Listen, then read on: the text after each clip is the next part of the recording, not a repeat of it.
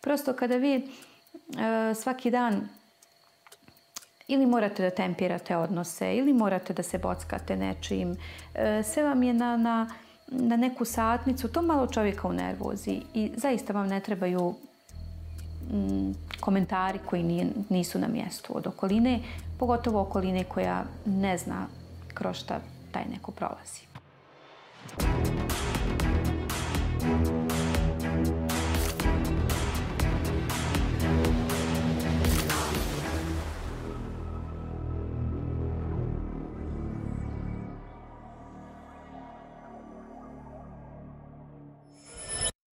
ja sam 2011. godine, kada sam imala 25 godina, e, dobila jednu malignu dijagnozu. Radi se o malignom tumoru limfnog sistema, tačnije non-Hodgkin limfomu. E, moji jajnici su na neki način prestali da rade.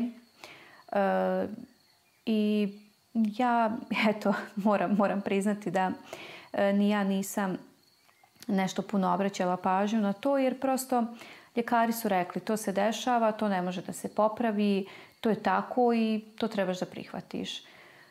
Kada sam se udala i shvatila da, da ta beba zapravo neće doći, um, tada sam počela malo više da, da se interesujem za sve to. Um, da se interesujem za to na koji način bih mogla da osvarim tu trudnoću. Tada pod broj jedan shvatila sam da E, nije sve moralo tako da bude. Da su postojali načini e, i da se taj moj reproduktivni sistem zaštiti. E, da ne tako daleko od nas ljudi uspijevaju prije ulaska u proceduru sa hemoterapijama da žene uspijevaju da zalede svoje jajne ćelije, isto kao i muškarci da, da zalede spermatozoide.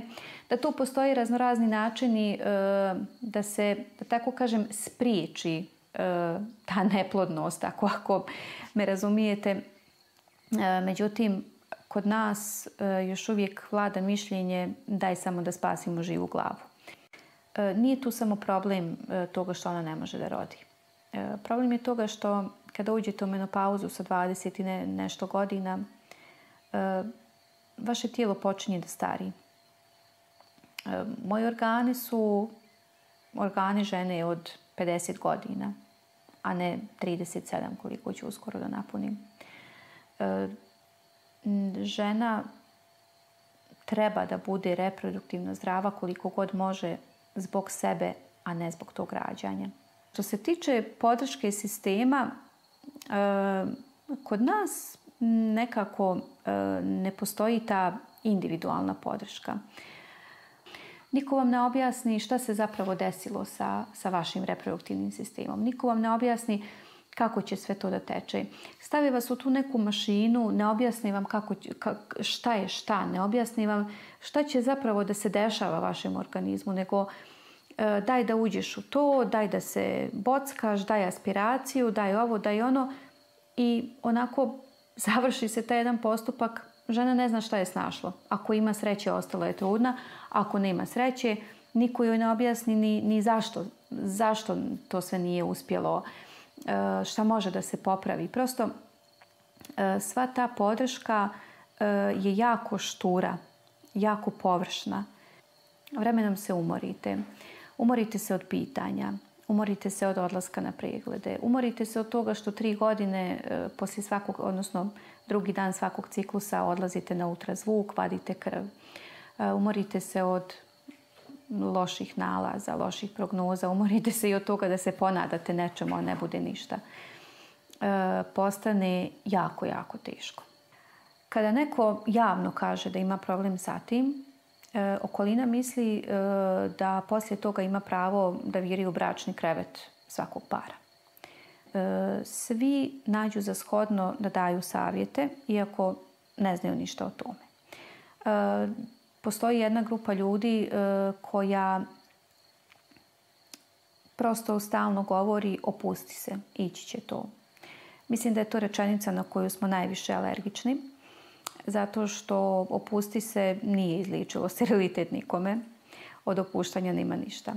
Neki ljudi vas osuđuju, na primjer, ne znam, neki vjerski fanatici koji totalno pogrešno tumače sve. E, oni su nekako na strani toga e, Boga ko želi daće vam dijete. E, ti ne znaš da li Bog želi meni da da dijete. Bog možda želi da se ja napatim malo oko toga, ali želi da ga imam. Tako da e, nekako ukoliko niste prošli kroz neki postupak, ukoliko neko ne zna kako je kroz to sve prolaziti, najbolje je da, da ne daje komentare. E, žena je u, u cijeloj toj proceduri van tjelesne oplodnje jako osjetljiva. Osjetljiva je emotivno zbog težine cijele priče. E, osjetljiva je i što sam taj splet hormona koji dobija zaista može negdje da i iskrivi sliku i, i, i malo pojača emocije i ili morate da tempirate odnose ili morate da se bockate nečim. E, sve vam je na, na, na neku satnicu, to malo čovjeka u nervozi i zaista vam ne trebaju mm, komentari koji nije, nisu na mjestu od okoline, pogotovo okoline koja ne zna kroz šta taj neko prolazi. Mnogi parovi još uvijek misle da je sterilitet sramota. Mnogi parovi Mnogi parovi se pitaju šta sam ja to uradio ili uradila da ovo zaslužim. E, mnoge žene krive sebe što su minjale partnere u mladosti pa misle da zbog toga ne mogu da rode djecu. Mnogo je načina na koji ljudi stigmatizuju sami sebe i, i na taj način prave još veći problem. A najveći problem je taj što se zapravo kriju. Što ne žele da pričaju o tome jer misle da je to sramota. Nije sramota sterilitet, neplodnost, kako god ga nazvali, je jedno stanje, oboljenje, kako god, e, koje može da pogodi bilo koga. E, to je nešto što će biti sve češće u budućnosti. E, iako svaki peti par u Evropi ima tu dijagnozu, zašto ne bi imao i neki par ovdje u ovoj našoj Bosni ili na ovom našem Balkanu? Ne vidim, ne vidim prosto razlog zašto bismo mi bili izuzeti iz toga. Kada oboje imaju problem, e, dobra stvar toga je što nema okrivljavanja. Čisto e, supružnici krive jedni druge. E, desi se ne tako rijetko da se ljudi razvedu zbog, zbog toga.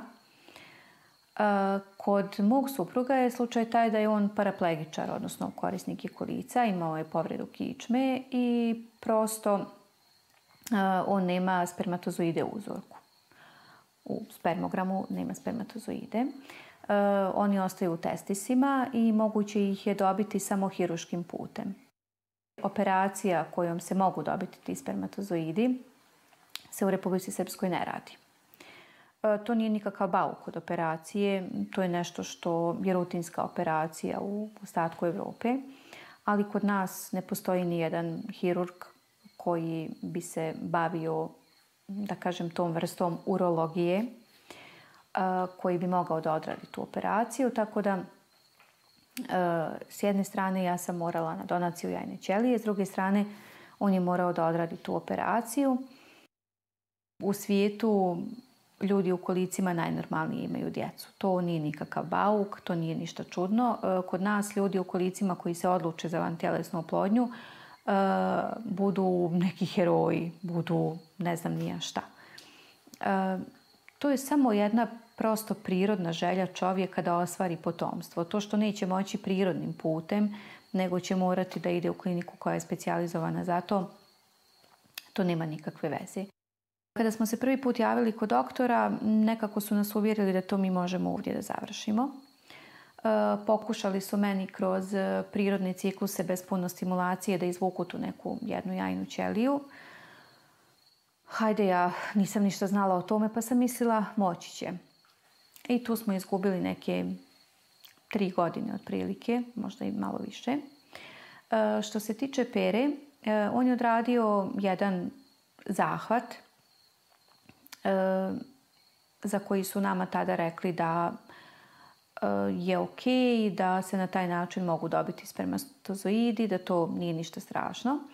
E, tada su pronađeni spermatozoidi, kvalitetni i tako dalje. Međutim, ono što nam nisu rekli e, je to da zapravo to ubadanje tom iglom na neki način uništava taj testis. Kada smo se odlučili za kliniku koja može da nam e, pruži i doniranu jajnu ćeliju i da uradi operaciju za, za supruga,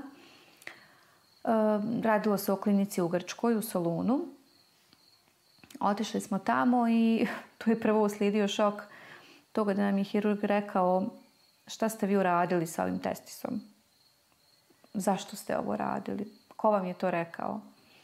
Onda nam je on zapravo objasnio šta se dešava kada se tom iglom tako ubada i da to rijetko ko radi. Radi se druga operacija koja se zove mikrotese, e, gdje se taj testis malo razreže i onda se pod mikroskopom gleda gdje se nalaze ti spermatozoidi i oni se vade.